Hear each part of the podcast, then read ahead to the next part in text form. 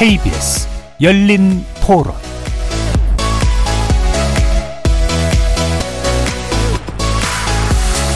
안녕하십니까. KBS 열린 토론 정준희입니다. 아, 세상이 왜 이렇게 험해졌어 대체 그런 기사 보고 오늘 지하철을 처음 탔는데 자꾸 주위가 쳐다봐지는 거 있지 세상이 이렇게 불안해서 어디 살겠어요 두려워요. 가면서 자꾸 뒤도 한번 쳐다봐지고 앞에 가는 사람이 혹시 뒤돌아보면서 오나 싶어서 두렵고 그래가지고 자꾸 혼자서 어디를 피하고 싶고 이래요. 갑자기 그런 일들이 뭐 자주 발생을 해가지고 강력하게 처벌을 해야 된다고 봐요. 처벌이 두려우면은 그런 일들을 이렇게 공개적으로 진행을 하지는 않겠죠. 최소한 뭐 다섯 방 없는 무기징역까지는 갈 수 있어야 되지 않을까. 최고 구형까지는 좀 그렇고 그 밑단계 다시 재발할 가능성 커요. 아, 오랜 기간 아마 격리는 시켜야 될 필요가 있다고 생각을 합니다. 무기징역 그 정도. 그렇게 강력하게 한다고 해서 범죄가 줄어들까에 대해서는 면밀히 검토할 필요가 있는 사항인 것 같습니다. 사전에 좀 징후가 있으면 그런 부분 치료를 한다든지 뭐 이런 부분들을 좀 강화해가지고 도와주는 부분이 필요하지 않을까. 무차별 흉기 난동 사건이 불과 2주 사이에 연이어 발생하고 있습니다. 게다가 온라인에서는 살인 열구 글이 유행처럼 번지면서 사회적 불안감과 공포감을 키우고 있는데요. 며칠 전 서울 지하철에서는 한 아이돌 팬들의 함성을 테러 상황으로 착각해서 사람들이 대피하는 소동이 일어나기도 했습니다. 치안 측면에서는 세계적으로 손꼽히는 우리나라가 직면한 이 신종 불안, 잇따라 발생하고 있는 불특정 다수를 대상으로 한 반사회적 범죄, 과연 우리 사회에 어떤 문제를 노출하고 있는 걸까요? 오늘 세 분의 전문가와 함께 최근 일어난 무차별 흉기 난동 사건의 원인과 해법에 대해서 논의해보는 시간 갖겠습니다. KBS 열린 토론 지금부터 시작합니다. 살아 있습니다. 토론이 살아 있습니다. 살아있는 토론, KBS 열린 토론. 토론은 라디오가 진짜입니다. 진짜 토론, KBS 열린 토론. 오늘 토론 함께 해주실 세 분의 전문가 소개해 드리겠습니다. 신경정신 전문의이기도 하신 박한선 서울대 인류학과 교수 나오셨습니다. 네, 박한선입니다. 이수정 경기대 범죄심리학과 교수 자리해 주셨습니다. 네, 안녕하세요. 이수정 교수입니다. 임준태 동국대 경찰행정학과 교수 함께 하셨습니다. 예, 안녕하십니까. 임준태 교수입니다. 아, 지금 흉기 난동 사건이 며칠 사이에 어, 잇따라 일어나면서 이 애국글까지 막 이제 덩달아 또 등장하고 있는 상황이고요. 이 공포가 상당히 확산되고 있는데 지금 같은 상황을 어떻게 진단하고 계시는지 세 분의 말씀 먼저 전반적으로 한번 들어보도록 하겠습니다. 먼저 임준태 교수님 말씀 주실까요? 예, 그 한 10여일 사이에 간격을 두고 유사한 어떤 사건이 발생해가지고 상당히 시민들이 상당히 놀라고 또 경찰이나 정부 당국에서 시민들 불안을 잠재우기 위해서 강력한 그런 조치들이 지금 예고가 되고 있는데 사실 이것은 뭐 하루 이틀만 우리가 해결될 수 있는 음. 것은 아니고 또 우리 사회가 그동안 이런 잠재적인 요인들은 이미 갖고 있었습니다. 네. 지금이라도 우리가 어떤 원인과 어떤 그 내용들 잘 살펴서 적실한 조치를 취하는 것이 좀 필요하다라고 보여집니다. 예. 이게 이제 하필 이맘때일 이유가 특별히 있다고는 좀 보시나요? 어떻습니까? 어, 계절적으로 일단 뭐 음. 여름이고요. 항상 그 습도가 높고 또 고온한 그 상황이다 보니까 불쾌 음. 지수도 음. 높아지고 또 아침과 저녁 사이 그 사람의 활동 주기가 길어지기 때문에 바깥에서 활동하는 시간이 많아지는 탓에 음. 각종 강력 사건도 이때 그 다른 시기보다 조금 늘어나는 추세인 것은 맞습니다. 예. 이수정 교수님. 글쎄 일련의 사건들이 벌어져서 지금 불안감이 과거에 비하여 굉장히 높은데요. 지금 이제 최근에 일어난 세 가지 사건, 정유정 사건, 그리고는 신림역 사건, 뭐 그리고는 분당 사건 이렇게 음. 이제 나눠 보자면 세 사건은 연이어 터졌지만 다 각각의 사건에 약간 차이를 예. 지니기도 예. 합니다. 그렇기 때문에 무조건 이제 묻지마 살인이라 하여 이것을 모두 이제 뭐 다 한꺼번에 이제 뭐 계속 일련의 사건 아니냐 이렇게 두려워하는 것보다는 사건의 특성을 좀 더 심층적으로 분석을 하고 그 세 개의 서로 다른 사건에 대하여 뭐 어떻게 대안을 세우는 게 좋겠는지 좀 더 차분한 마음으로 지금 대응을 찾아야 돼, 뭐 대응책을 찾아야 되지 않나 이런 생각을 하고요. 음. 그리고는 지금 이제 연달아 올라오는 살인 예고 글은 예. 제가 생각할 때는 이거는 뭐 비교적 일시적 현상이 될 음. 개연성이 상당히 높다는 생각이 들고요. 물론 뭐 사회마다 초기에 총기 난사 사건이나 흉기 난동 사건을 제대로 엄벌 어, 뭐 엄격하게 이렇게 통제를 하지 않으면 그게 한 사회에서 굉장히 중요한 뭐 암적인 존재가 되는 경우는 있습니다. 음. 미국의 총기 난사 사건 80년대부터 시작돼서 지금은 돌이킬 수 없게 됐고요. 일본은 2000년 들어서 이제 그 흉기 난동 사건들이 뭐 총리를 잃는 사건으로까지 이어진 바 있지만 음. 우리는 이제 미국과 일본의 전례를 참고하여 초기 단계에서부터 좀 더 엄격하게 잘 원인 분석하고 잘 대응을 한다면 아마 틀림없이 우리는 이 문제를 극복할 수 있을 거라고 저는 생각을 음. 합니다. 예. 뭔가 좀 분별해서 이제 바라볼 필요성에 대해서 또 아마 이따가도 더 구체적으로 지적해 주실 수 있을 것 같고요. 박한성 교수님 말씀 부탁드리죠. 네, 먼저 그 유가족 그리고 피해자분들한테 깊은 애도의 마음을 좀 전하고 싶습니다. 일단은요, 불안한 그 국민 마음 좀 달래고 또 안심할 수 있는 상황 빨리 좀 조성하는 게 우선입니다. 특히 그 장난으로 예곡을 올리는 이제 좀 젊은 친구들이죠. 많은데 대단히 부적절합니다. 주변에서 충분히 교육해야 되고요. 피해자 또 유가족의 트라우마 계속 확대 재생산하는 음. 또 일반 국민의 마음도 불안하게 하고 고통스럽게 하는 굉장히 좀 못된 일입니다. 장난이라도 절대 하지 않았으면 좋겠습니다. 예. 자, 그러면 아까 이수정 교수님이 또 이미 말씀을 주셨는데 최근 일어나는 이런 무차별 범죄에도 어, 동일성도 있겠지만 이제 차이점이 분명히 존재한다라고 언급해 주셨잖아요. 그러니까 신림역 인근에서 발생했던 사건 그리고 최근에 분당 서현역 사건 어떤 점을 좀 분별해서 보고 싶어 하시는지 먼저 이수정 교수님께 말씀 부탁드릴까요? 일단은 먼저 정유정 사건이 있었죠. 예. 정유정 사건은 굉장히 개인의 취약성이 뭐 많이 있었던 사건이고 나중에 알고 보니까 정유정 사건은 어렸을 때부터 정유정이 학대 피해 를 이제 경험을 했었는데 그게 해소가 되지 않다가 음. 더군다나 이제 뭐 거의 혼자서 지냈죠. 네. 혼자서 지내서 사회화가 잘 되지 않은 이런 이제 어떤 개인의 취약성이 있었고요. 그 결과 지금 이제 할아버지와 아버지의 돌봄을 뭐 이제 받지 못한 뭐 성인이 된 은둔형 외톨이가 결국에는 자신과 뭐 비슷한 또래 여성을 살해하기에 이르는 그것은 이제 비면식 관계에 있었지만 사실은 정유정은 그 피해 여성을 굉장히 오랜 동안 계속 온라인 스토킹을 해서 잘 알고 있는 그런 입장이었고요. 그렇기 때문에 이제 뭐 일반적으로 보면 좀 특이한 피해자의 그 이제 그 물색이다. 네. 이래서 이제 굉장히 경각심이 많이 오르고 오르고 그리고는 이제 그런 것들이 언론에 막 보도가 됐어요. 그러다 보니까 이제 그것을 보고 지금 일어난 사건들이 신림역 사건과 음. 서현역 사건이다 이렇게 보는 게 맞을 거고요. 네. 신림역 사건은 좀 프로필이 그 전에 일어났던 묻지마 흉기 난동하고 좀 비슷한 사람입니다. 전과 17범이었고 음. 그 조금 전에 전과 18범에 부산의 돌려치기 남자가 예. 여성을 의식을 잃게 만든 사건이 하나 있었죠. 그런 식으로 이제 전과가 누범 그러니까 뭐 여러 번 반복하다가 출소해서 6개월을 지내지 못한 채 나가면 재범하고 음. 나가면 재범하고 그런 사람들의 출소자 관리의 부재 예. 시스템이 유발한 사건이다라고 봐도 과언이 아닐 음. 정도로 거의 예고된 이제 폭력성을 가지고 있던 사람이었고요. 그게 언론에 이제 보도가 되고 신상이 공개되자 그거를 보고서는 이제 네. 통찰을 얻은 사건이 바로 서현역 사건입니다. 음. 서현역 사건은 실제로 검색을 할 때 신림역 사건을 검색을 해봤어요 이 사람이 네. 이제 신상 공개가 된 최원종이라는 사람의 네. 검색 기록이 보니까 여러 가지 이제 한 열흘 전부터 살인과 연관된 그런 위험한 이제 뭐 흉기부터 시작해서 그런 것들 검색한 기록들이 있고 그런 와중에 이제 신림역 사건이 터지니까 그게 이제 어떻게 보면은 촉매 작용을 해가지고 결국 서현역으로 이 사람을 몰고 나간 음. 이런 측면이 있는 이 사람은 어 분열성 성격 장애라는 어떤 뭐 어, 조현병의 뭐 전조 증상이라고들 얘기하는데 네. 여하튼지간에 그러한 어떤 특이성을 갖고 있는 사람이었고 안 그래도 부글부글 끓고 있는 피해 의식이 있었는데 그거를 일종의 이제 분풀이성으로 나가서 흉기 난동을 벌린 사건이 지금 서현역 사건이다. 음. 라고 이제 보이고요. 그런 식으로 우연히도 뭐 어떻게 같은 시기에 그런 사건들이 일련의 사건들이 터지자 온 사람들이 이제 살인 예고를 하기 시작했어요. 예.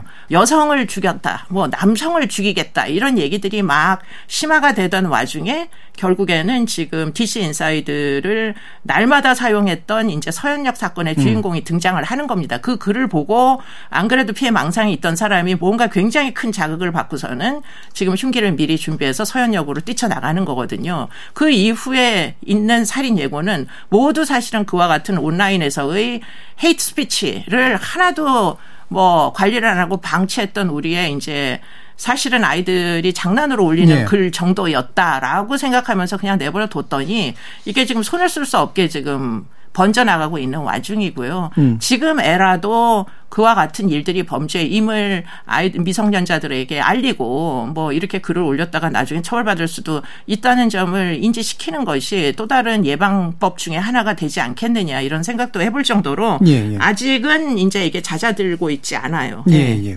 음, 그래서 개별 사건이 다 각자의 이유가 있었는데 서로 연결은 분명히 좀 되고 있었고 이미 이제 증오 발언이 온라인에서 굉장히 많이 만개해 있던 그런 상태가 이제 살인 여고의 어떤 계속해서 연이어 이어오는 것들하고 연결이 돼 있다라고 전체적으로 또 봐주셨습니다. 임지태 교수님. 사실 뭐 정유영 사건 같은 경우는 가해자가 피해자를 어느 정도 특정을 해서 예. 상당히 한 그 특정 대상을 그 준비한 그런 이제 범행이라고 한다면 지금 서현역 사건의 진림역 같은 경우는 남성이 주가 되고 또 불특정 다수를 상대로 한 네. 물론 뭐 신림역에서는 뭐 어떤 특정 남성들을 이렇게 겨냥했다라고 하지만 전반적으로 볼 때는 이 정주영 사건과 그 뒤에 두 사건은 좀 차별화가 돼야 될 것이고 물론 뭐 그 과정에서 어떤 그 인터넷의 어떤 그 악영향이라든지 이런 부분 을 우리가 조명해 볼 필요 있지만 분명히 범행 수법이나 또 범행 대상, 범행 상황이라고 봤을 때는 이 정유영 사건과 두 명의 이 사건 범죄자들과는 좀 상이한 그런 음. 특징이 갖고 있고요.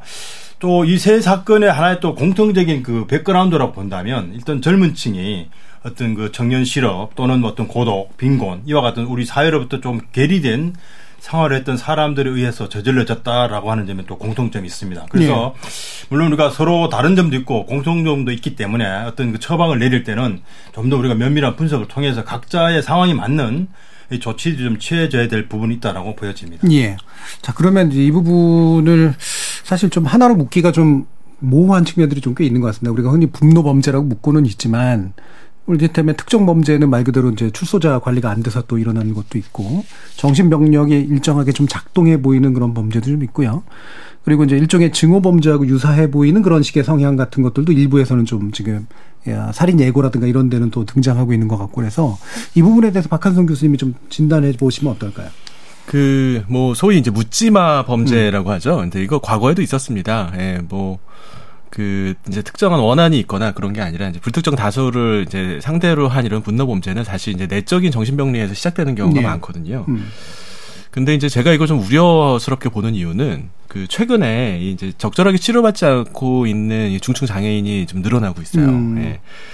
이 이제 사회적인 네트워크도 좀 붕괴되고 있고 핵가족화 뭐 이런 문제들도 좀 벌어지고 있어서 이 이제 중증 정신장애인 치료는 사실 어느 정도는 좀 비자발성이 있거든요. 음. 본인이 병식, 즉 내가 병에 걸렸다는 사실을 인정하지 잘 않기 때문에 주변에서 좀 권유하고 조금은 좀 이제 어 치료를 좀 받을 수 있도록 이렇게 좀 이끌어야 되는 부분이 있는데 그게 잘 되지 않다 보니까 네. 고립되어 있는 환자들의 숫자가 점점 늘어나고 있고 지금 통계적으로 파악도 잘 안 됩니다. 음.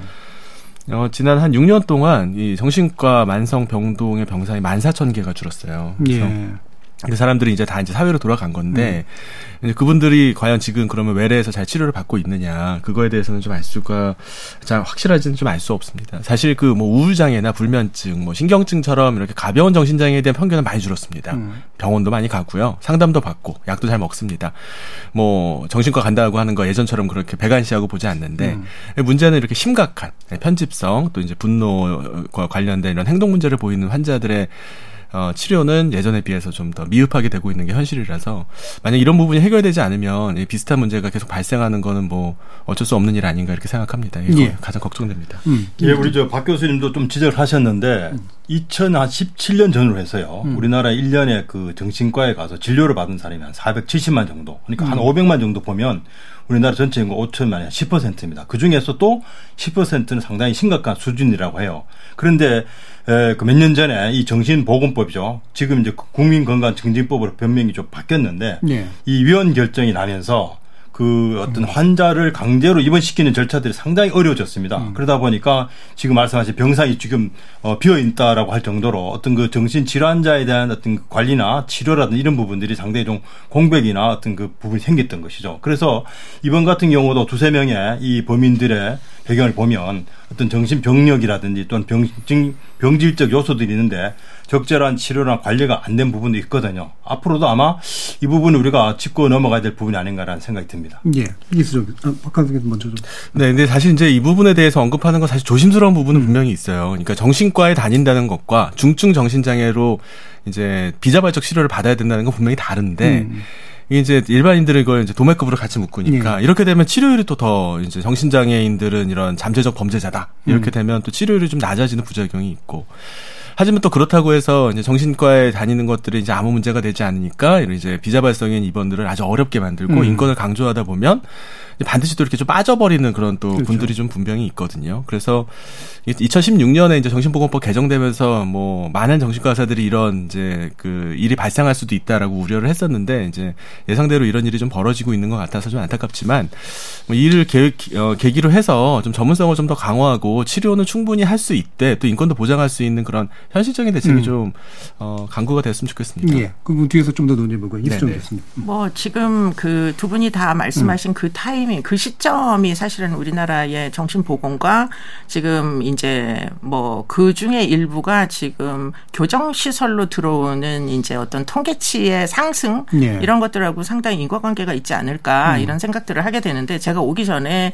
이제 교도소에 수감된 사람들 중에 정신질환자의 숫자 를 뭐 한 지난 20년어치를 이렇게 쭉 그래프를 그려보니까 2017년 내 확실히 상승하더라고요. 음. 그러니까 병원에서 퇴원을 한 다음 중증 인제 질환자들이 가족이 이 사람들을 돌보면은 계속 약물을 복용할 수 있는데 지금 이제 이번 사건들처럼 가족이 이 사람들을 돌보기에는 너무 이미 이 증, 증상이 좀 그 핸들하기가 어려운 가족들도 위험하다는 느낌을 받는 이래서 동거가 좀 어려운 사람들이 꽤 많이 있었던 것 같아요.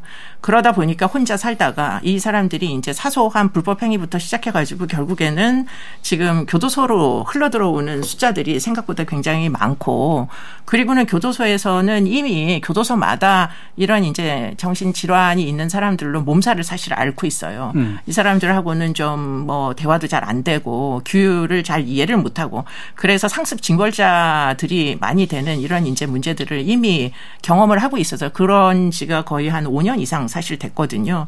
그래서 현장에서도 교정 시설에도 지금 굉장히 걱정하고 있고 문제는 그러다가 또 출소를 하면 다시 뭐 안인득 사건과 같은 그런 이제 그 끔찍한 사건들이 가끔 일어나기 때문에 그러면 이 정신질환이 있으면서 동시에 범죄를 저지르는 사람들을 어떻게 할 거냐. 예. 아까 말씀하신 대로 이 사람들에게는 뭐 병식이 없는 경우가 다수 존재하고 그러니까 치료를 강제해야 되는데 현재 우리나라의 정신보건복지법에서는 그 강제 입원을 이제 그 뭐 지금 굉장히 어렵게 만들어 놓다 보니까 대안이 필요한데 대안이 있지 아니하다라는 게 지금 현주소라는 거죠. 그래서 지금 법무부에서 사법 입원 제도라는 걸 도입을 하겠다.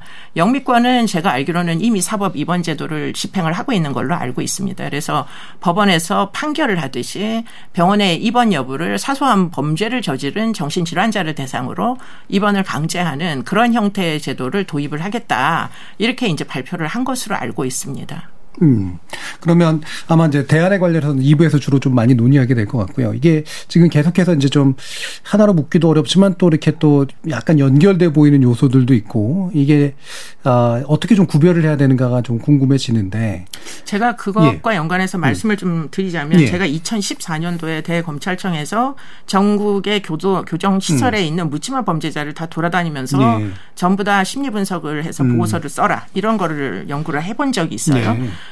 그랬더니 이제 이 소위 교도소에서 추천받은 묻지마 범죄자들을 한 100여 명 정도를 전부 다 다 돌아다니면서 방방곡곡에서 다 음. 연구를 하고 봤더니 세 가지 유형 정도가 음. 뚜렷이 나타나요. 하나는 아까 얘기한 대로 전과 17범, 18범, 뭐 20범 넘는 사람도 많습니다. 평생을 폭력 범죄를 반복하는 사람들은 예. 출소 이후에 3개월 이내로 재범을 합니다. 음. 그런 사람들이 하나 있고요. 피해자가 꼭 자기랑 관계가 없어도 그런 사람들은 분풀이를 합니다. 예. 그렇기 때문에 굉장히 위험한 부류가 있고 그리고 두 번째가 지금 우리가 얘기했던 정신 질환에 음. 기인해 가지고 뭔가 편집증적인 망상 이런 것들을 가지고 있는 조현병 환자들이 좀 있는데 조현병 전체로 놓고 보면 정말 빙산의 일각밖에 안 되는 예. 비율이지만 사실은 그들이 벌이는 범죄는 안인득 사건처럼 너무 이 사회적으로는 파장이 큰 사건들이기 때문에 그런 극소수 이제 묻지마 살인범들이 있고 그리고 세 번째 부류가 있는데 이 사람들이 이제 문제예요. 예. 정신병력도 없고 전과도 없습니다. 이 사람들은 그리- 그리고 나이는 비교적 젊어요. 그런데 한때는 사회적으로 적응을 하다가 문제는 혼자 살기 시작합니다. 이유는 불분명한데요. 학교도 안 다니고 직장도 안 다니고 그렇게 사회적으로 고립이 되다가 그러다가 이제 어느 날 갑자기 돌발 행위를 하는 일들이 벌어지는데 그게 아마 일본에서는 그런 사람들을 도리마 사건의 주인공이다 이렇게 얘기하는 것 같고요. 그 도리마 사건의 이제 주인공의 특성은 뭐냐? 그게 바로 일본에서는 히키코모리 신드롬이다 이렇게 얘기들을 하거든요.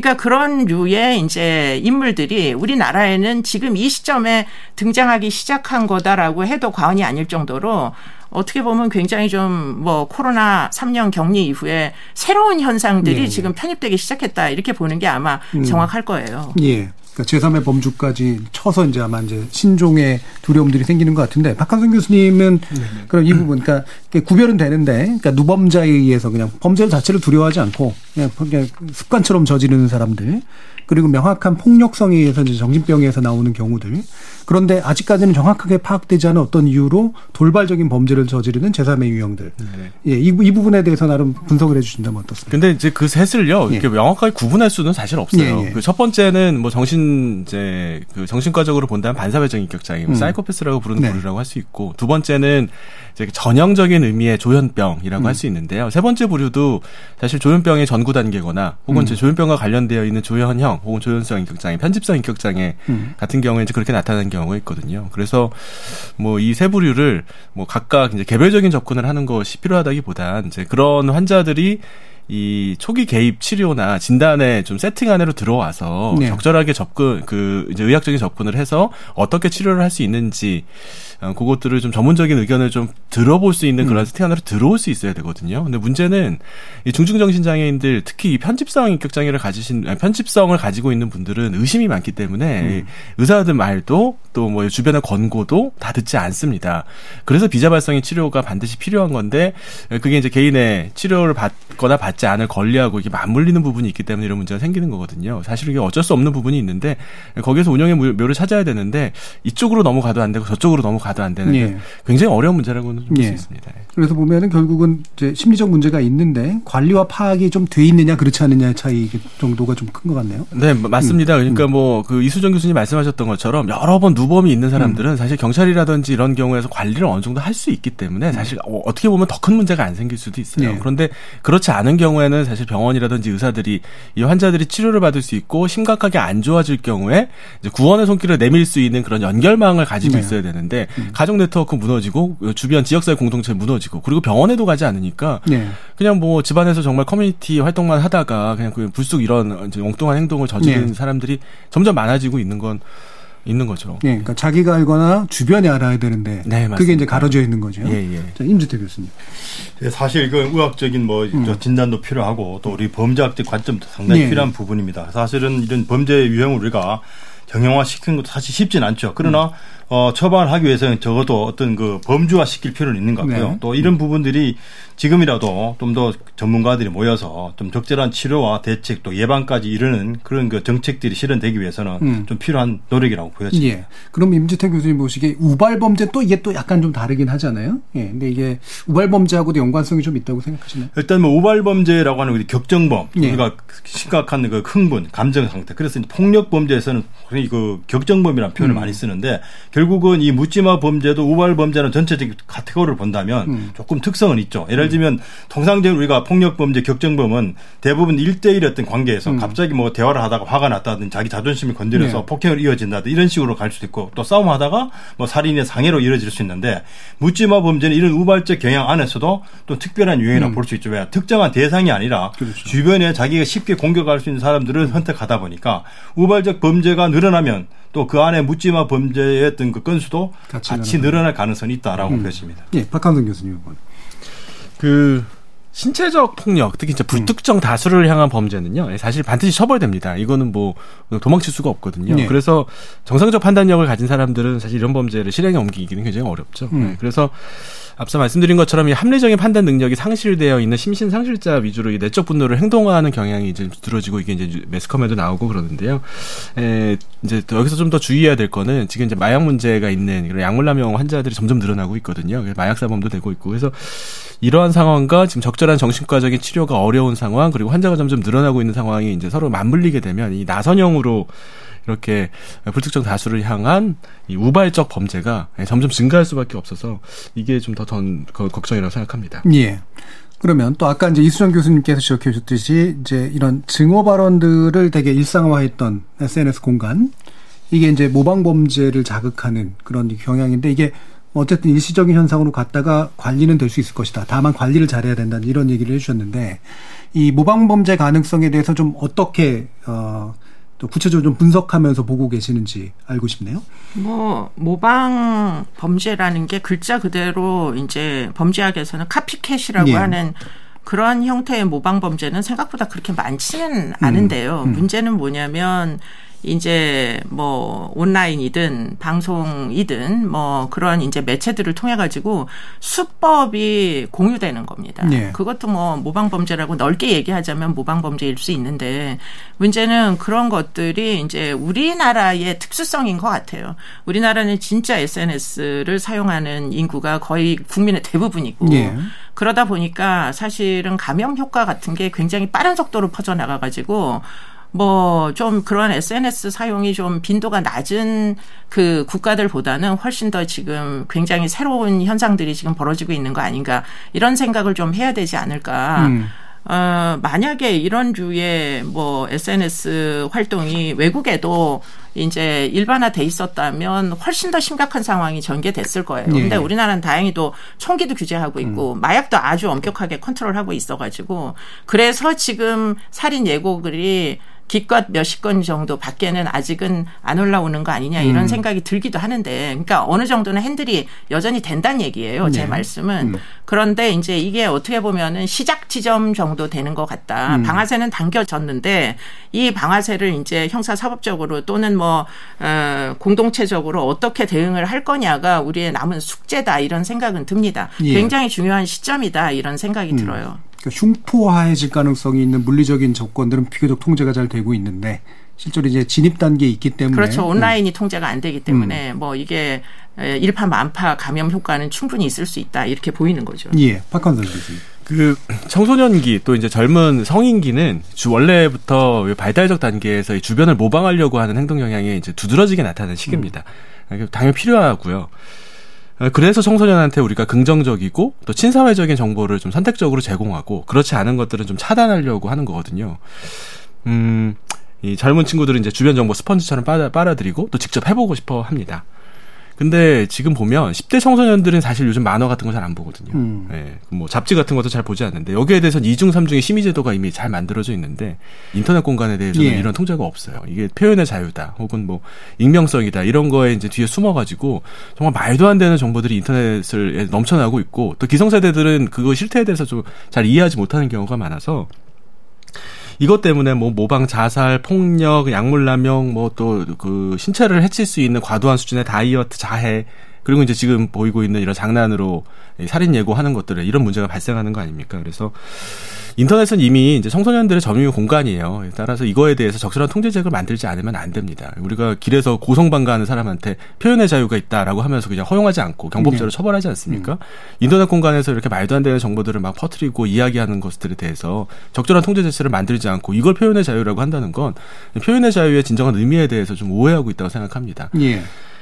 그래서 청소년들이 원래 모방 범죄 성향이나 copycat 성향이 꽤 있는데 그거는 자연스러운 예. 거예요. 자연스러운 건데 이제 어, 기성세대가 적절하게 그것을 통제할 수 있어야 되는데 그게 예. 지금 인터넷 세계에서는 그게 안 되고 있는 상황. 어쩌면 청소년 해방구처럼 예. 인터넷 공간, 특히 커뮤니 일부 커뮤니티 공간이 그렇게 활용되고 있습니다. 예. 그리고 인터넷 공간을 통해서 이제 확정되지 않은 정보 이런 게 유통되고 공포도 확산되고 범죄 의지도 확산되는 이제 이중적 과정이 이제 결국은 현재 상황들을 많이 만드는 것 같은데요. 일단은 뭐 뒤에서 좀 더 처방에 대해서는 얘기를 하겠습니다만 이 10대 청소년들이 이제 붙잡혀 오면 장난이었다 이제 이렇게 얘기할 거 아닙니까? 그리고 실제로 상당히 그랬을 가능성도 높고요. 이게 어떻게 처리를 해야 되는 건가 싶은데 일단 이수정 교수님 좀 말씀 주시겠어요? 지금 일단은 뭐 문제 의식 자체가 없이 네. 이제 글들을 올리는 일을 지금까지는 한 번도 처벌을 한 적이 없어요. 음. 그러다 보니까 지금 뭐 이제 여러분들이 얘기하신 것처럼 인터넷 공간은 일종의 해방구처럼 돼서 성도 사고 팔고 뭐 아이도 출산해 가지고선 영화도 사고 팔고 네. 이런 것들이 버젓이 일어나는 뭐 마약도 던지게 하고 뭐 조금만 클릭 몇 번만 하면 음란물이 넘쳐나고 이런 이제 상황까지 이제 그런 지경까지 됐는데 이제는 더 이상 놔둘 수가 없는 시점이 된 겁니다. 사람을 죽이겠다는데 그걸 어떻게 놔두겠어요? 어, 외국 같은 경우에 이렇게 뭐 테러를 예고하는 경우에 이걸 그냥 놔두는 국가는 전 세계에 어디도 없을 겁니다. 그렇기 때문에 드디어는 이제 인터넷을 손볼 때가 됐는데 그러면 이걸 이제 어떻게 할 거냐 하는 것을 고민을 해야 될 시점이 왔다. 이렇게 이제 이야기를 드릴 수 있고요. 그런 차원에서 지금 정부에서 취한 어떤 뭐 아주 강력한 처벌의 의지, 제스처 이런 것들은 저는 적정한 수준이다. 왜냐하면 이게 범죄인 걸 아직 몰라요. 예. 그렇기 때문에 찾아내가지고 로그인 아이디 찾아내서 너가 지금 저지른 게 범죄다 하고 검거하고 그리고는 경고를 주고 이런 노력들은 물론 경찰력의 낭비인 경우들이 꽤 있습니다.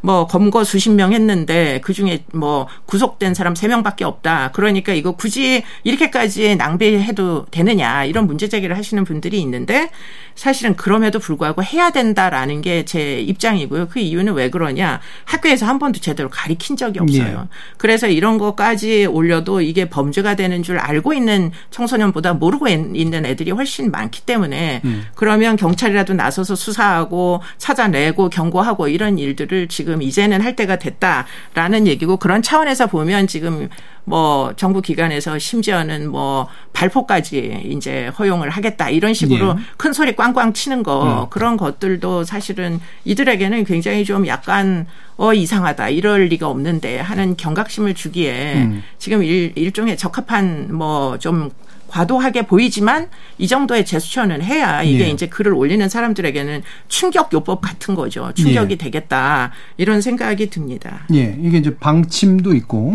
이제 실제 이제 적용 가능성의 문제도 이제 같이 있을 텐데 협박죄하고 살인예비죄, 그러니까 이제 지금 경찰이 밝힌 적용 방침인데 어느 정도 뭐 타당성이 있다고 보시는지. 예, 협박이라고 하는 것은 이제 상대방의 해악을 고지하는 거죠. 음. 그러니까 공포심을 느끼게 하는 그런 어떤 행위인데 사실 인터넷은 이제 문장으로 보는 것이거든요. 예. 실제로 가서 뭐 칼을 들이댄 것은 더 심각하지만 그렇지만 이제 살인이라고 하는 그런 어떤 상황은 상당히 심각하게 느껴지고 또 특정 지역까지 거명해 버리면 이걸 알고 있는 사람들은 막연한 공포감을 느끼는 거죠. 그러니까 1대1의 관계가 아니라 이제는 뭐 수백 명, 수천 명의 예를 들면 서현역 주변에 사는 사람들이 얼마나 많겠습니까? 그러다 보면 행위자의 어떤 의도는 작은 것은 장난에 섞일지 모르지만 그 결과나 파장은 엄청나게 큽니다. 네. 그렇다고 본다면 결국 행위와 그 결과에서 일어나는 그 상황을 봤을 때 처벌의 어떤 그 우리가 강화라고 하는 것은 불가피하게 있을 수밖에 없고 음. 또 협박죄는 3년 이하의 징역이라고 규정되어 있지만 만약 이것을 강도 높게 구성 요건을 확대했을 때 음. 살인 예비라고 하는 것은 살인의 실행에 착수이기 전에 준비하는 행위거든요. 준비하는 과정에 사전 지역을 답사를 한다든지 살인 흉기를 구매했다는 걸 남사에게 보여준다든지 이런 정도라면 살인 예비까지도 우리가 구성 요건 적용할 수 있는데 살인 예비는 10년 이하 징역입니다. 그러니까 음. 장난으로 글을 올렸다가 3년 이하 징역이나 10년 이하의 징역을 만약에 선고가 된다라고 한다면 이게 상당히 큰그 처벌이거든요. 이거는 어 사회적 현상에는 저는 엄격한 형사 정책적인 접근도 좀 필요하다고 음. 보여집니다. 네, 물- 물론 이제 그런 처벌이 필요할 수도 있겠죠. 근데 청소년은 항상 자신의 행동의 한계를 시험하고자 하는 행동적 특징을 가집니다. 예, 예, 그래서 그 행동의 한계를 알려주지 않으면 계속 그 한계를 넘어갈 수밖에 는 없거든요. 음. 지금 학교에서 학생들이 인터넷을 사용하거나 주변 사람들과 대화하는 방법에 대해서 정상적인 훈육을 이다 못하게 지금 되어 있어요. 그게 이제 개인의 자유를 더 넓게 네. 보장을 하다 보니까 훈육이라든지 교육이라든지 교정 같은 것들이 잘 이루어지지 않고 있고 그러다가 그게 이제 범법적인 즉 법의 이제 테두리를 넘어가는 순간이 되면 그때부터 사법 처리를 하게 되거든요. 음. 훈육은 없고 그러다가 어떤 아이들이 이제 서- 한계를 넘어가면 사법 처리되고 그러면 이제 엄벌하자 그러고 이건 건강하지는 않다고 생각을 합니다. 물론 이번에 이렇게 심각한 문제가 생겼을 때 장난감 올린 친구들 물론 이제 전 처벌할 수 있다고 생각하지만 그거보다 더 중요한 건 학교에서부터 이미 이렇게 청소년의 여러 가지 행동상의 특징에 대해서 잘 조절을 하고 이거 이러한 특성에 대해서 잘 알고 있는 선생님들이 미리 좀 그거에 대해서 훈육하고 교육하고 또 뭐 인터넷 예절이나 이런 부분에 대해서도 좀 엄하게 가르칠 수 있는 예, 그런 사회적 분위기가 만들어지지 않으면 이런 일은 뭐 또 생기지 않겠습니까? 예. 그래서 그 중간에 또 이제 교사가 또는 이제 학교 현장에서 어떻게 적정한 훈육을 할 수 있는가라는 걸 제도적인 대안도 좀 마련해야 되는 그렇습니다. 결합해서 나타내야 되는 문제인 것 같습니다. 자, 일단 여기까지 해서 어 이른바 묻지마 범죄라고 부르는 무차별적 범죄들도 좀 유형마다 좀 다르고 뭐 공통적인 배경들도 있긴 있지만 어떤 부분에서 좀 이런 공백들이 만들어지고 있는가라고 하는 그런 논의를 해봤고요. 어 이어지는 2부에서 이것들을 구체적으로 어떻게 좀 제도적으로 좀 대안을 마련해 볼 것인가라는 문제로 어 진행해 보도록 하겠습니다. 여러분은 지금 KBS 열린 토론과 함께하고 계십니다. 토론은 치열해도 판단은 냉정하게 복잡한 세상을 바꾸는 첫 걸음은 의외로 단순할지도 모릅니다. 평일 저녁 7시 20분 당신을 바꾸는 질문 KBS 열린 토론 정준희입니다. 네, KBS 열린 토론 어, 지금 무차별 흉기 난동 사건의 원인과 해법에 대해서 얘기 나누고 있는데요. 이수정 경기대 범죄심리학과 교수, 임준태 동국대 경찰행정학과 교수, 박한선 서울대 인류학과 교수 이렇게 세 분의 전문가와 함께 하고 있습니다.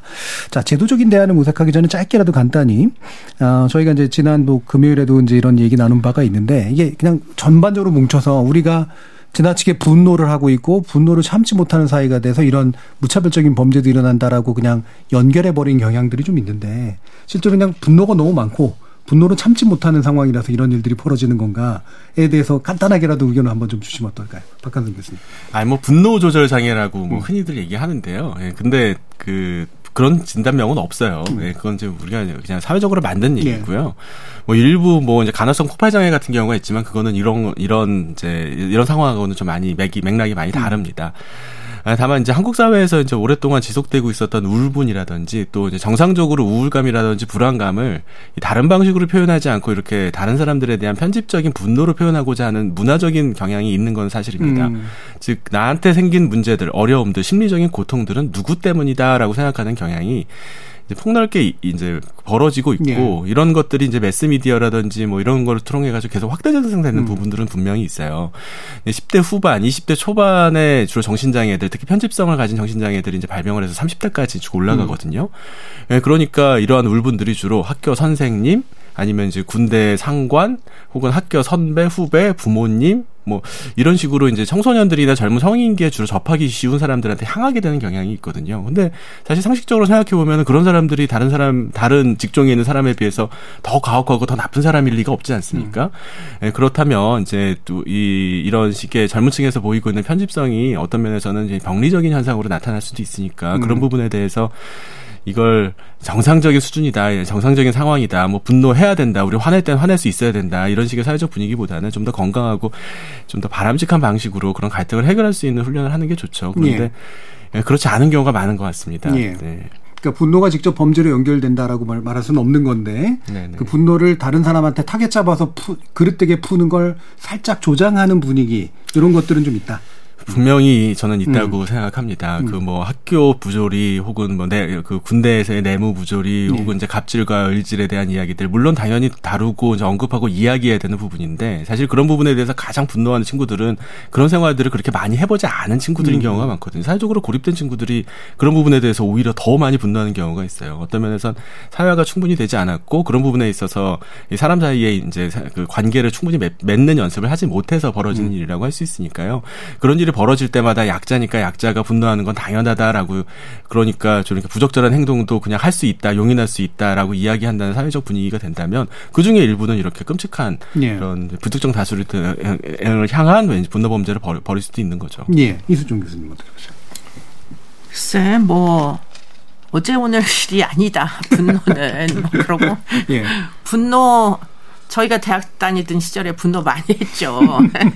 그렇기 때문에 저는 뭐 분노를 느끼는 건 인간의 본능이고 분노를 뭐 풀려고 하는 것도 인간의 본능이고 그런데 이제 분노를 어떻게 잘 핸들링하게 하느냐. 그리고는 이제 그런 분노를 느끼는 사람들에게 그래도 너는 공동체 일원이다라는 사실을 어떻게 인식하게 만드느냐. 음, 예. 그런 노력들을 하는 게 이제 필요하지 않을까 이런 생각이 있고요. 음. 그리고는 아까 이제 그, 어, 박 교수님이 말씀하신 대로 저는 교육의 기능을 무지하게 중요하게 생각합니다. 근데 이제 아까 너무나 걱정스럽게도 서희 초등학교 이제 선생님의 그 극단적인 선택 사건을 보면서 야, 이거는 정말 학교가 죽었구나 이런 생각을 네. 진짜 하게 되는데 그렇기 때문에 그로 인한 파장이 지금 정신질환이나 또는 범죄에도 영향을 미치는 거 아니냐 이런 음. 생각을 좀 하고 있어요. 우연히도 이번에 이제 흉기 난동을 부린 친구들을 보면 지금 서현역 사건의 주인공도 고등학교 1학년 1학기에 학업을 중단했고요. 예. 지금 대전에서 또 선생님을 하나 찌른 친구가 있는데 그 친구도 학업 중단자로 알고 음. 있습니다.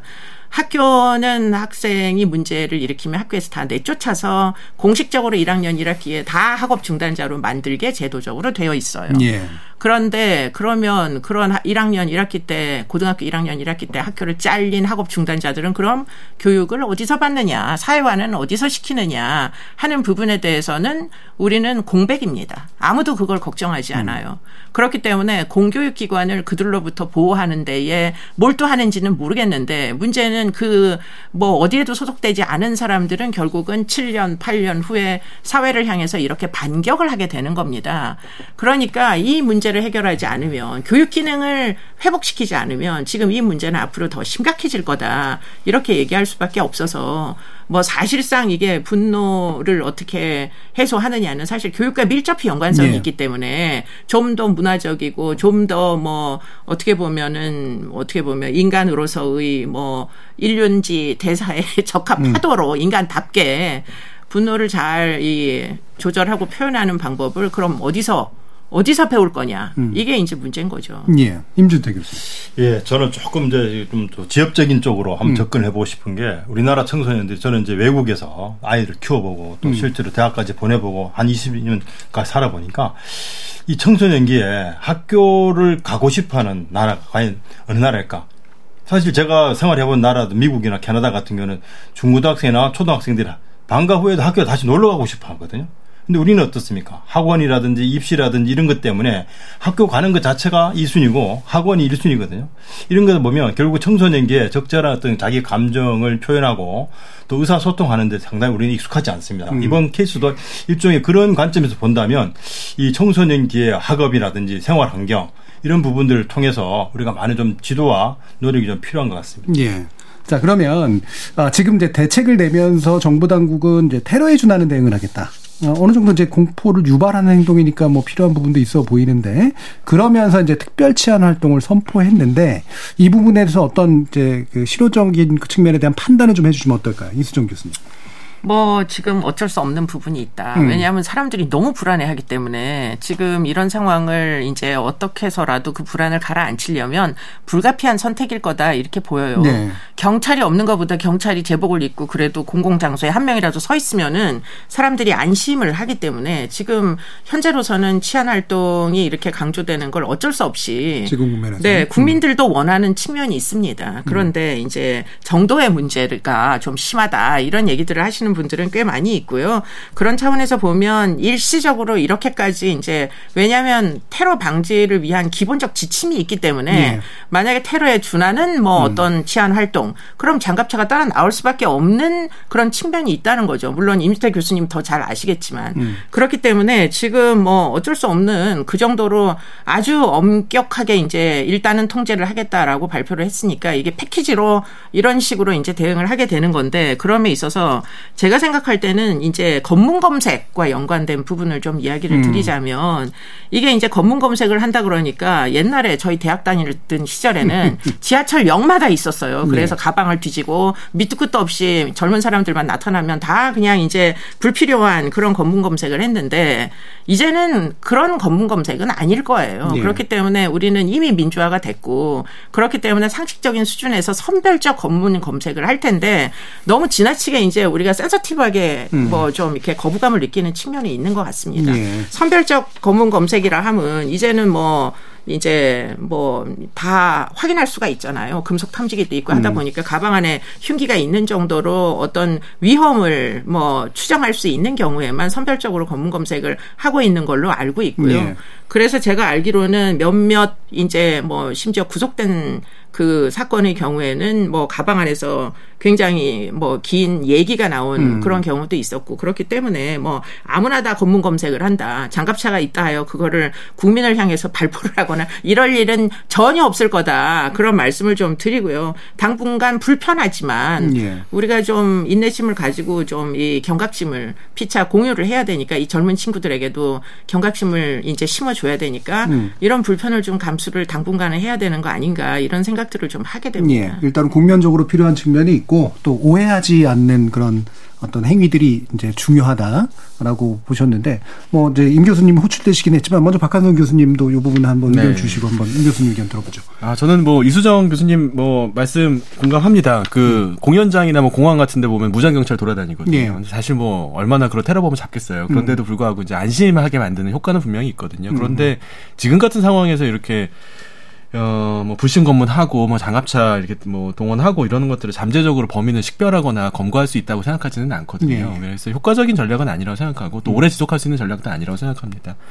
네, 특히 편집성이 높은 환자들은 이러한 상황을 더 편집적으로 받아들이게 됩니다. 음. 그러니까 이제 더 은밀한 방식으로 이제 자신의 행동을 옮기게 되는 그러니까 정말 이제 나를 쫓아다니는구나 예. 국가에서 이제 나를 이제 미양하고 막 이렇게 음. 감시하는구나 이렇게 이제 믿음을 좀 확고하게 만들 가능성도 있죠. 그거보다 더 중요한 건 이 경찰들이 총 들고 다니는 것보다 경찰들이 이 정신장애나 이게 심각한 중증 정신장애로 의심이 되는 경우에는 경찰관에 의한 72시간 응급 입원이 가능하거든요 지금으로도. 근데 현실적으로는 그게 잘 안 되고 있어요. 경찰들이 이렇게 해서 입원을 의뢰했을 경우에 이제 행정적인 부담, 나중에 민원 들어오는 것도 고소당하는 거 이제 이런 것들의 걱정 때문에 사실 손을 좀 놓고 있거든요. 그래서 네. 경찰들이 적극 행정할 수 있도록 그래서 문제가 되는 환자들이 있으면 정신과로 빨리 의뢰해가지고 72시간 3일입니다. 3일 동안 진단하고 평가하고 안정할 수 있도록 해주는 데 있어서 이제 다른 어려움이 없도록 만들어주는 이런 게 더 우선이지 음. 그냥 뭐 소총 들고 그냥 길거리 왔다 갔다 하는 게 이제 물론 이제 보여주는 전시 효과는 분명히 있을 거예요. 지금은 너무 사람들의 불안이 심하니까 잠시 그렇게 할 수는 있겠지만 그거보다 좀 더 근본적인 그런 이제 경찰 행정을 할 수 있도록 음. 하는 대책을 좀 만들었으면 좋겠습니다. 예, 임 교수님. 예, 경찰관들이 눈에 잘 띄는 제복을 입는 것은 음. 경찰관이 도처에 있다라고 하는 인식을 뭐 잠재적 범죄자나 일반 시민들에게 보여줌으로써 여러 가지 그 효과를 가지는 것이거든요. 물론 이걸 뭐 테러에 준하는 상황으로가 인식하는 것도 상당히 저는 좀 확대한 부분이 있다라고 보여지고 음. 그렇지만 워낙 또 이런 상황이 여러 날 거쳐서 생기다 보니까 국민들의 불안이 가중하니까 정부로서 해줄 수 있는 당장에 범인 잡을 수는 없고 예방 차원에서라도 지금 하고 있는데 아마 제가 볼 때는 이건 오랫동안 지속할 수 있는 정책은 아닌 것 같고요. 음. 또 테이저건이나 총기를 사용하는 것은 이 사건 아니더라도 평상시에 경찰관이 휴대하는 장비입니다. 그리고 현장에 나가서 어떤 흉기를 있는 사건에 반드시 사용해야 될 부분이지 반드시 이번 사건을 계기로 사용한다. 그건 아니거든요. 평상시에도 이 총기나 테이저건, 다이스총은 휴대를 해야 되는 부분이기 때문에 이것도 또 일반 시민들은 또 이걸 과도하게 경찰의 어떤 그 공권력 발동이라든 위축되거나 또는 두려워할 부분은 아닌 것 같고 또 검문 검색이라는 것은 과거에 비해서는 우리 상당히 좀 세련된 방식으로 하기 때문에 예. 일반 시민들의 또 불쾌감을 느끼거나 또 인권 침해적 요소가 드러날 정도는 하지 않을 것 같습니다. 그렇다고 음. 본다면 이번에 이런 심각한 조치들은 워낙 아, 사안이 좀 중대하다 보니까 경찰에 좀 약간 극악 처방적인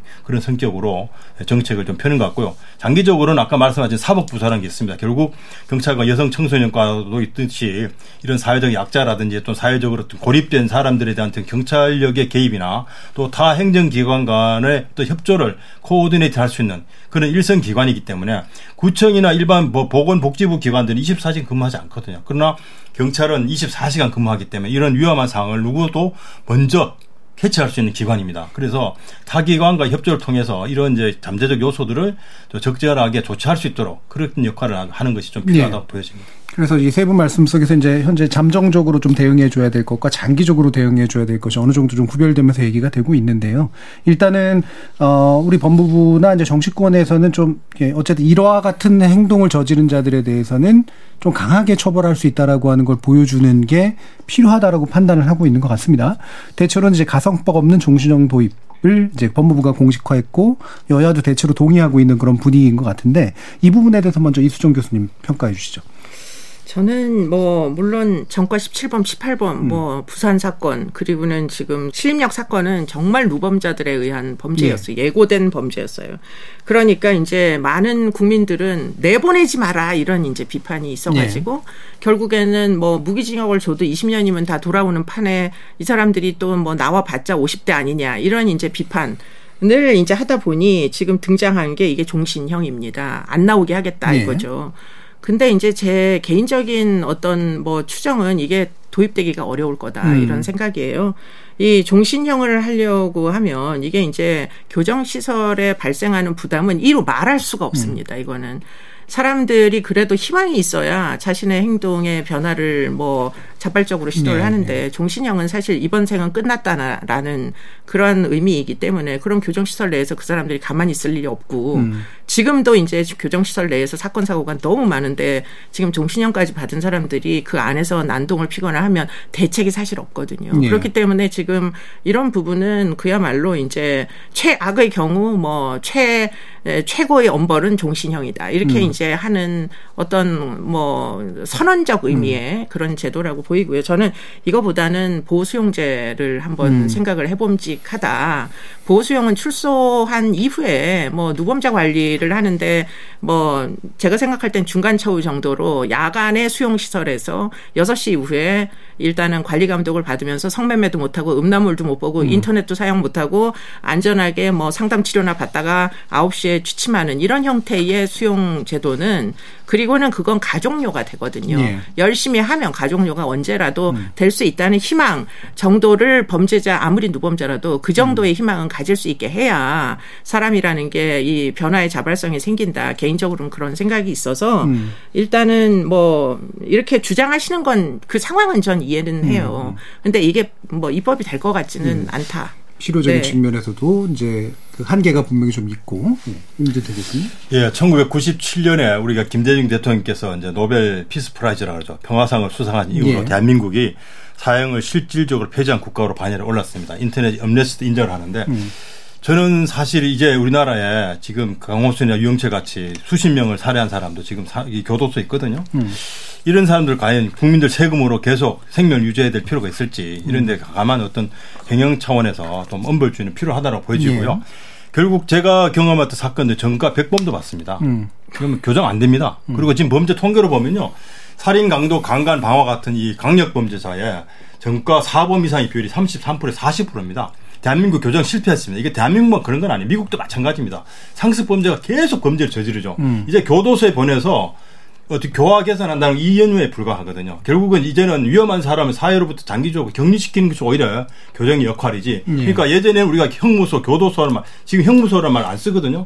과거로 돌아가야 됩니다. 교정기관에 우리가 지금 만 팔천 명, 만 오천 명 정도 교도관이 근무를 하지만 교정 안 됩니다. 국민들 세금 낭비예요. 이건 엄격하게 보면 미국의 텍사스라든 이런 나라 저 주에는요 교도소가 대학생 어, 대학교보다 많이 세워진다라고 합니다. 이런 범죄 문제 중에서 상습 범죄자들이 계속 범죄를 저지르면서 범죄 수법은 교도화되고 증거는 인멸됩니다. 그리고 범죄 심각해져요. 결국 네. 이제는 교정의 어떤 이념이 이념적으로만 존재할 것이 아니라 실제 이제 사회를 보호하기 위해서는 이런 중범죄자 또 재범 가능성 있는 사람에 대해서 엄격한 어떤 그 격리가 필요한 시점이 아닌가라는 예. 생각을 하고 있습니다. 그러면 뭐 어떤 주장이든 이해가 가는데 격리에도 비용이 들긴 하잖아요. 그렇죠. 그렇다고 네. 지금 사형을 우리가 음. 지금 수십 년 동안 하지 않은 걸 사형 집행하는 것은 아마 아마 정치적으로 아마 어려울 거예요. 그렇다고 음. 결국 고위험자에 대해서는 사회적 격리가 현재로서는 우리가 좀 필요한 대안이다라고 보여집니다. 음. 예, 박강근 교수. 아, 저는 사실 근데 엄벌주의에 대해서는 반대합니다. 음. 엄벌주의가 만약에 범죄율을 줄이는 효과가 있다면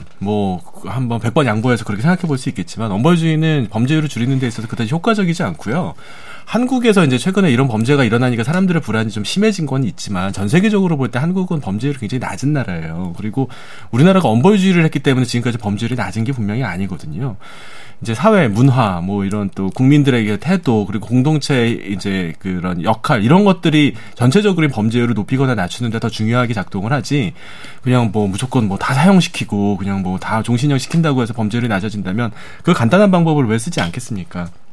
특히 지금 벌어지고 있는 묻지마 범죄 같은 경우에는 이 편집성 정신장애인들이 판단력을 잃은 소위 심신상실 상태에서 벌어지는 일들이거든요. 이게 자신이 했던 행동들이 어떤 처벌을 받을 거라는 걸 미리 예측을 하고선 자신이 행동을 하는 게 아니기 때문에 엄벌주의가 예방 효과를 가진다고 보기는 어렵다고 생각합니다. 물론 이제 국민적인 정서는 제가 이해해요. 그리고 또 이런 범죄가 일어나면 그런 사람들은 어떻게 같이 사냐 불안감이 있는 거는 분명히 공감합니다. 그리고 적절한 처벌 분명히 있어야 됩니다. 하지만 과도할 정도의 엄벌주의를 한다고 해서 문제가 해결되는 건 아니고 그냥 잠시 그냥 국민들이 좀 소후련하다 뭐 이런 느낌 받을 수 있겠지만 그거는 뭐 장기적으로 효과가 있는 정책에서 예. 분명히 아니라고 생각합니다. 치료를 해야죠. 벌어진다고 될 부분은 아니라고 생각합니다. 예. 뭐 이 부분은 사실은 굉장히 많은 이제 철학적 차이, 견해 차이도 좀 있고요. 또 특히 실효적인 어떤 증거의 차이도 꽤 있어서 요 정도로 일단 뭐 얘기만 해도 충분할 것 같고요.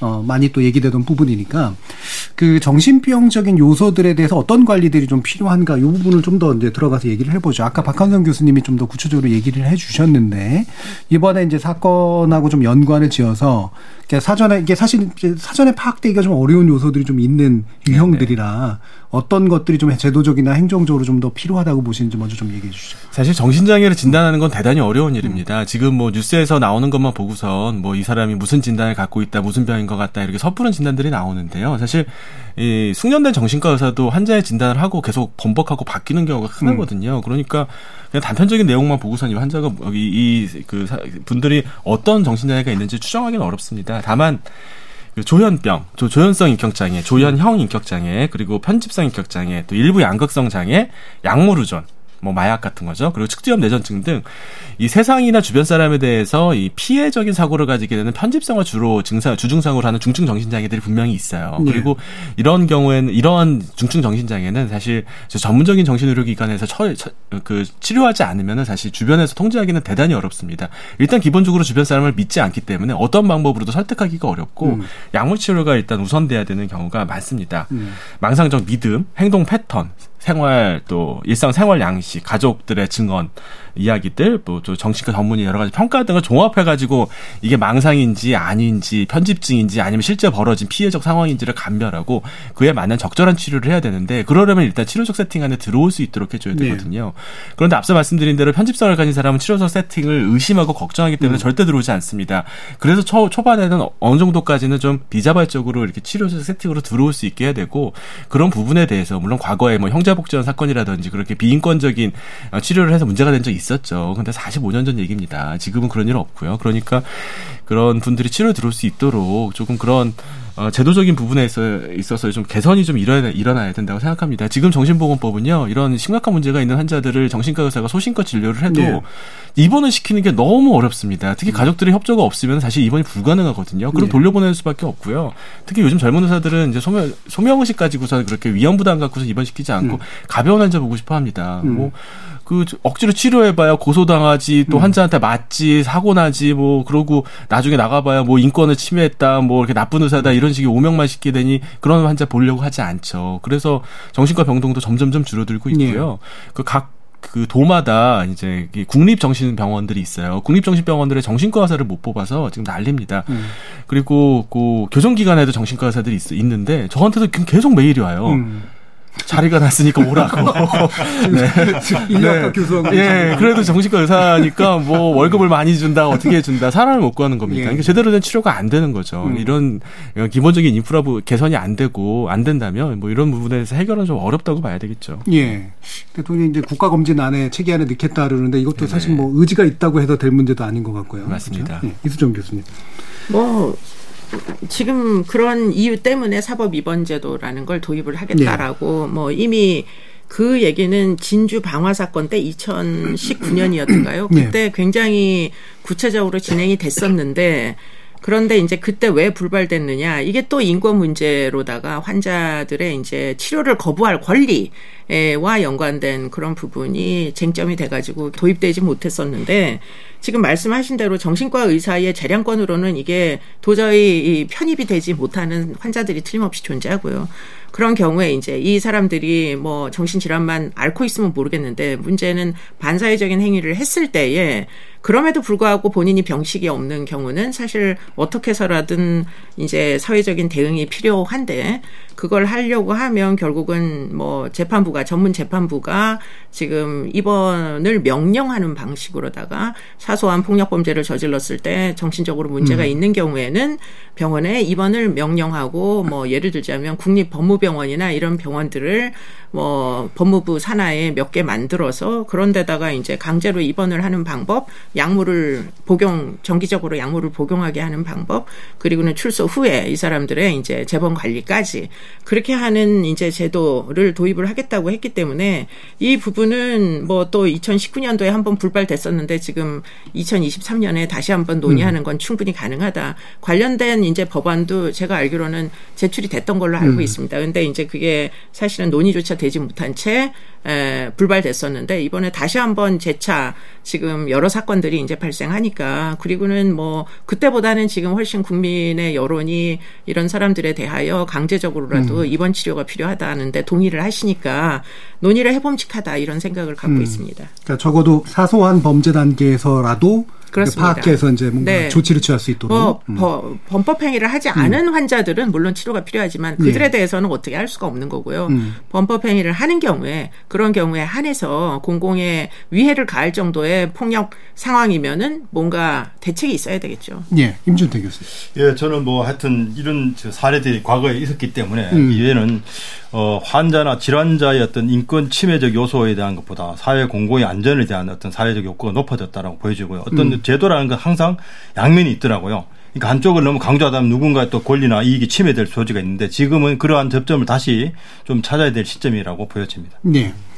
그럼 또 이제 중요한 부분이 이제 과잉한 공포이긴 할 텐데요. 사실 이 과잉한 공포가 있으니까 또 그거를 또 재미가 있어가지고 또 자극하는 일들도 많아질 수도 있고, 어, 이게 또 사회적으로 굉장한 이제 불안감으로 이어지면서 비용도 굉장히 증가할 거기 때문에 이 공포 관리를 어, 당사자 차원에서도 그리고 국가 차원에서 좀 어떻게 하는 게 좋을까? 박한성 교수님께 좀 의견 부탁드릴게요. 일단 테러가 발생하면 국민의 안전 음. 그리고 이제 안전을 보장해주는 그런 태도가 정부의 일관된 태도가 굉장히 중요합니다.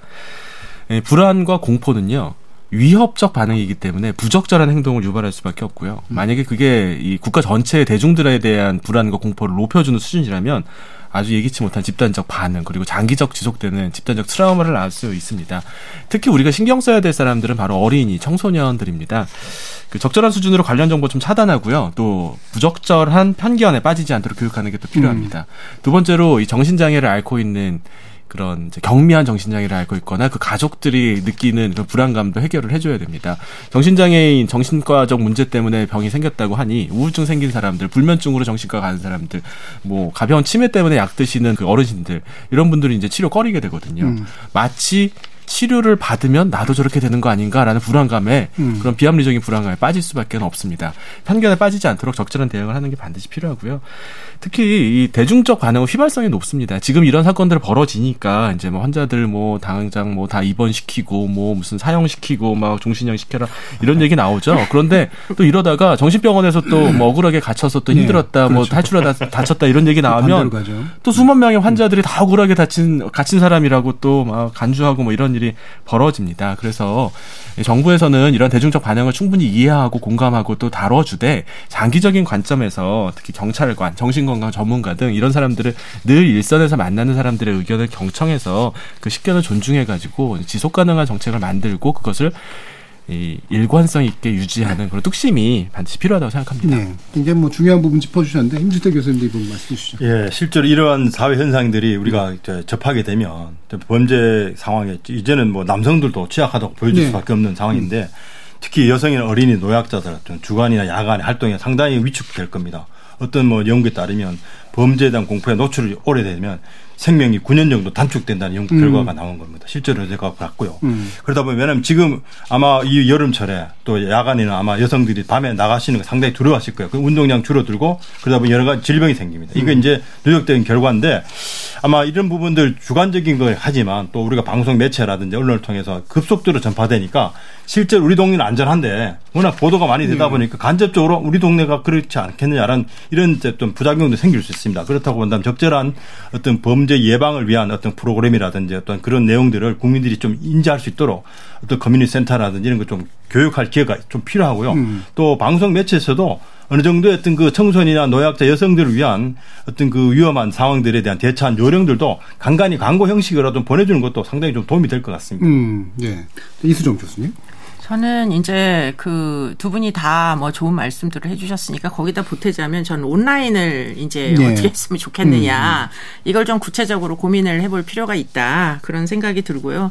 지금과 같이 어떤 특정한 포털을 중심으로 해서 계속 반사회적인 정보 가뭐 범죄 지식과 함께 계속 공유되는 거 그냥 내버려 두고서는 아무리 치안 활동을 해도 결국은 수면 위로 또 어떤 시점이 되면 다시 떠오를 개연성이 높아서 지금 이 정도 시점에는 무엇인가 법을 정비하고 뭐 최소한 뭐 온라인 hate speech 방지법이라도 좀 뭐가 있어야 이게 뭐 제재할 수 있는 근거가 생기지 아무런 입법도 하지 않은 채 표현의 자유라는 그냥 테두리 내에서 심지어는 최근에 있었던 일 중에 제가 너무 한탄스러웠던 건 자살 영상이 올라갔는데 예. 우리나라는 그런 자살 영상을 공유하는 게시판조차 다들 권한이 없더라고요. 음. 그렇게 가지고는 사실은 뭐 무슨 자살 예방 대책이 효력이 있겠어요. 음. 애들이 이런 영상을 공유하고 있는데 그러니까 지금에라도 지금 미래 세대를 위해서라도 이 무법 천지의 그 사이버 공간을 어떻게 해서라도 입법을 해서 좀 관리 감독을 할 수 있었으면 좋겠다 이런 예. 생각을 가져봅니다. 예. 거의 마무리 발언처럼 다들 해주시긴 했습니다만 혹시라도 이제 부족한 부분 이 있으면 한 30초 정도. 그러니까 인권과 안전 사이의 균형을 맞추기 위한 새로운 어떤 어, 대책이 필요할 것 같은데 마지막으로 들어보죠. 예. 정신장애는 누구나 걸릴 수 있는 병입니다. 조현병 자신한테 걸리지 나는 나, 나와는 상관없는 병이라고 생각하겠지만 오늘이라도 전두엽, 안화전두엽에 혈관이 막히게 되면 똑같이 우리도 편집성에 시달리게 되고 근거 없는 울분을 세상에 쏟아놓고 싶을 수 있습니다. 만약에 여러분들이 당장 내일 그런 비슷한 병에 걸리게 된다면 이 사회가 어떤 사회였으면 좋겠습니까? 그냥 마냥 방치하다가 문제가 생기고 나면 사형으로 다스리는 나라 분명히 아닐 겁니다. 내가 병식이 없다 하더라도 그냥 이 전문 믿을 수 있는 전문가들이 나를 치료해주고 예, 그리고 만약에 문제가 생겼다 하더라도 다시 포용해주고 또 재발의 기회를 주는 나라가 아마 우리가 살고 싶은 나라일 겁니다. 그리고 그런 사람들이 우리 주변에 아주 많습니다. 특히 조현병을 비롯해서 편집성을 나타내는 이 여러 질병들은요 약물 치료의 반응을 제법 잘합니다. 거의 7, 80%의 환자들이요 약을 쓰면 3주 내에 대부분 좋아지고요. 그리고 뭐 이거는 제 의견입니다만 전 난치성 정신장애를 예전에 전공했었거든요. 음. 90% 이상의 환자들이 적극적인 치료를 하면 대개 이런 식의 행동 문제 일으키지 않을 정도로 호전될 수 있습니다. 네, 만시지탄입니다. 하지만 지금이라도 제도 개선해서 치료 기회를 박탈당한 환자들 많은데요. 적극적으로 도울 수 있는 효과적 제도를 만들어 나가길 기대하겠습니다. 예. 이수정 교수님. 아, 지금 아주 치료 가능성을 아주 긍정적으로 말씀해 주셔서 마음이 가벼운데요. 치료할 수 있는 사람들이 치료를 제공할 수 있게 그런 법과 제도가 필요하다 이런 생각을 한편으로 해보면서 교육도 역시 마찬가지입니다. 좋은 선생님이 아이들에게 제대로 된 인성교육을 할 수 있는 교육 세팅도 필요한 거고요. 그렇기 때문에 지금까지 뒤죽박죽됐던 여러 가지 이제 어떤 권한과 책무 와 관련된 부분을 좀 이번 뭐 차에 좀 정리를 해서 정말 사회를 위해서 안전을 도모할 수 있는 여러 역할을 하시는 선생님들이 제대로 곳곳에서 자기의 기능을 제대로 발휘할 수 있게 이렇게 법과 제도를 재정비하는 시점이 왔으면 좋겠습니다. 음, 예. 임준태 교수님 말씀. 예, 사실 범죄 문제에 대해서는 일차적으로 접촉하는 그 기관이 경찰입니다. 그러다 보니까 모든 잘잘못은 경찰이 돌릴 수 있는데 사실 범죄가 발생하는 원인들을 보면 지금 말씀하신 대로 개개인의 어떤 그 문제들이 쌓여 있거든요. 그래서 이제는 범죄 문제를 경찰한테만 책임질 것이 아니라 유관 기관의 또 협력이라든지 또 정신 보건이라든지 복지 사원에서라도 접근을 해야 될 그런 종합적인 대책이 좀 필요하고요. 이런 사건이 날 때마다 즉시적인 어떤 그 뭐랄까 이 표피적인 대책으로 할 것이 아니라 좀 장기적이고 심층적인 그 처방이 나올 수 있도록 우리 사회가 지혜를 모아야 될 것 같습니다. 예. 자, 오늘 KBS 열린 토론, 어, 최근에 문제가 되고 있는 무차별 어, 흉악범죄에 대해서 얘기를 나눠봤는데요. 오늘 함께 해준 세 분, 임준태, 동국대 경찰행정학과 교수, 박한선, 서울대 인류학과 교수, 그리고 이수정, 경기대 범죄심리학과 교수, 세 분 모두 수고하셨습니다. 감사합니다. 고맙습니다. 고맙습니다.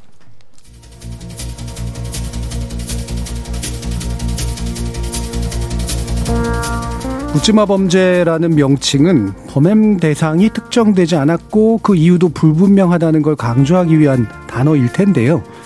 사실 묻지 말라는 건 고작해야 범죄자 입장일 뿐 피해자의 관점에서 그리고 사회의 시선에서 우리는 그 이유와 대책을 끊임없이 물어야 할 겁니다. 지금까지 KBS 열린 토론 정준이었습니다.